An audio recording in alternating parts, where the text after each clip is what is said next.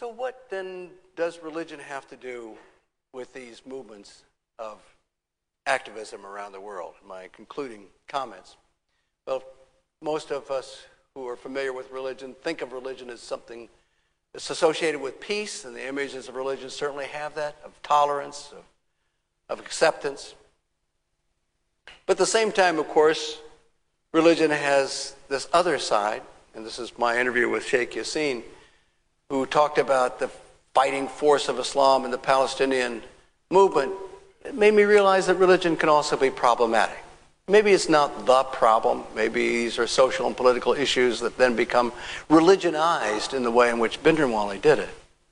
But when these great images are adopted, this great struggle between good and evil, the great battles of jihad or of the Hebrew Bible or of Christianity or of Buddhism or Hinduism become a part of the images of social and political struggle, they then make it a vastly more complicated situation. But it seemed to me that there was another element that wove through all of these images that was related to religion, and that was the moral vision and the moral critique that religion brought to the secular state. So, in all of these different kinds of religious activities, the violence and the terrorism, as well as the movements that are more peaceful, it seemed to me that there was an essential moral critique. It saw the secular state as something that had a kind of fundamental deficiency in its moral characteristics. This is the best image I could get for a vision of the secular state. Boss Hoggs, I think, whatever his name is. And that in an era of globalization, that enlightenment vision of a community of responsibility to a particular people in a particular ge- geographic location no longer simply works. In part because people no longer are constituted in particular geographic locations. And so the loss of personal as well as spiritual identity in a secular world leaves a a great void, which is not just spiritual, but is also social and political. I think you will agree that in an era of globalization, the, some of the most fundamental concerns are with identity, accountability, security. Who are we? How, who's in charge? How can we be safe? And religion provides at least a sense of identity that is knows who we know who we are, a sense of accountability. We have these traditional lines of authority, of, of law, of leadership, a sense of security. We have a community we can trust. In an era when the forces of globalization seem to be taking all of these elements out of public life, you can see how this vision can be a powerfully attractive one indeed.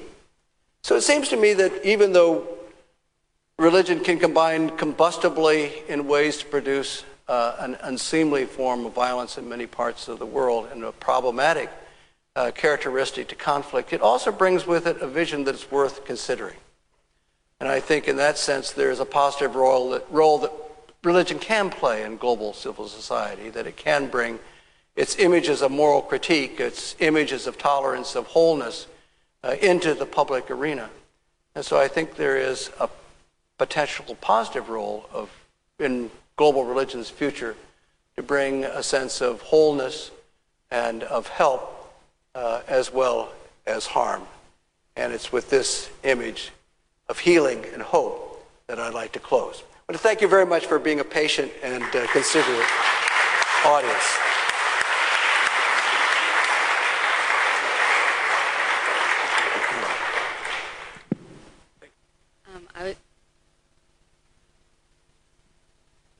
I was just wondering um, what you think religion plays like in the U.S. Um, in U.S. politics, such as the faith of the president.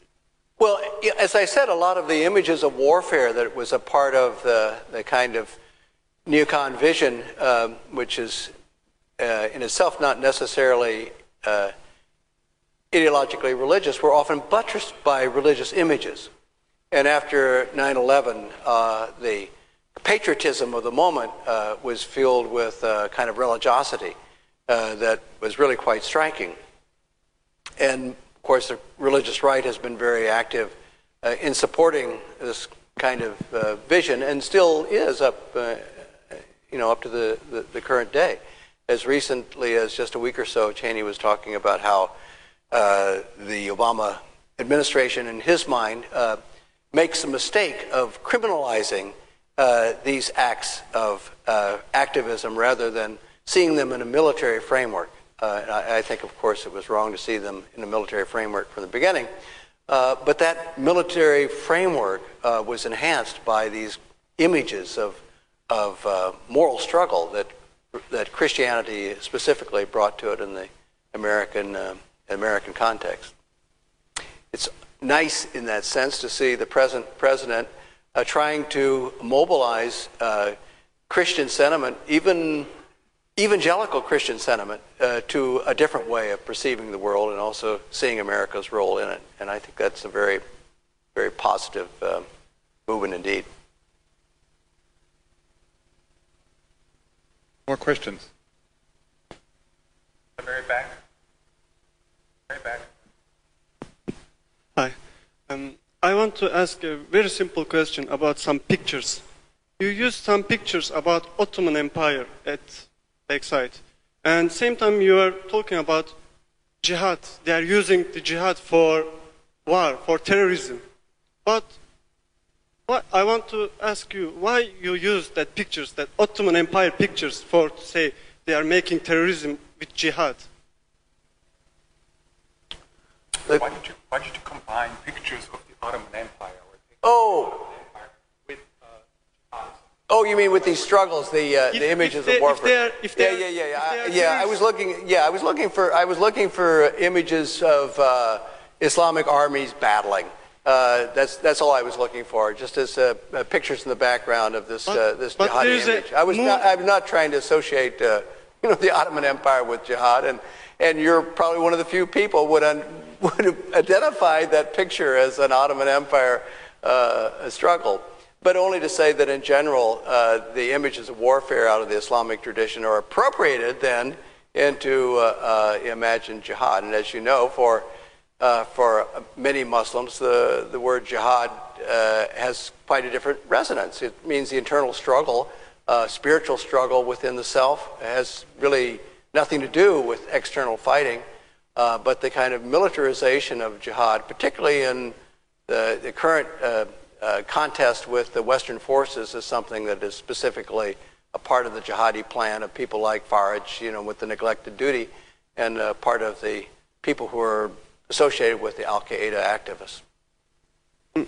And I want to learn.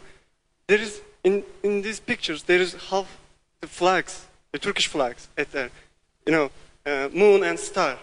And when I'm seeing that pictures in here, I'm thinking if there is a star and moon in a flag, yeah, they are terrorists. And a lot of people, they're thinking Turkish people are terrorists, like other religion, other Muslim countries. But Turkey, Turkey is not a Muslim country now. They are a little different than other countries. You know, I think Turkey is a Western country now. And people don't know. But I'm a Turkish, and they are asking me, yeah, you, your boys, your men, take, can take four women. They can marry with four women. They don't know anything about Turkey. And you are using that Turkish flags at there. I think it's very dangerous. Can I explain it? Sorry. Oh, you're talking about that one particular image. Yeah, why you are oh, using my, that? my apologies. Then I didn't obviously didn't mean to associate that with I think it's very Turkey dangerous or for Turkey. any specific specific reference. It was simply meant to be a kind of image of uh, of Islamic warfare. And my apologies if you took it as a somehow identified specifically with Turkey. I mean, it's very dangerous for Turkey. People understand wrong mm. Turkey. Yeah, I understand I that, and I, I didn't mean to associate it specifically with Turkey. Thank you. Right. No, the Turks have uh, their own sense of who the, uh, the terrorists are. I was invited to Istanbul last year, um, along with a lot of people who were regarded as terrorist experts, and uh, very became quickly clear to us that it, the whole point was for the of our being invited to a, what was a very nice, lovely, uh, you know, conference at a palace uh, on the Bosphorus was to impress us that the real terrorists were the Kurds, and uh, we uh, terrorist experts should have, you know, not look at these, uh, you know, jihadis so much. We should focus more on the terrorism that comes from the Kurds, and that was their main concern.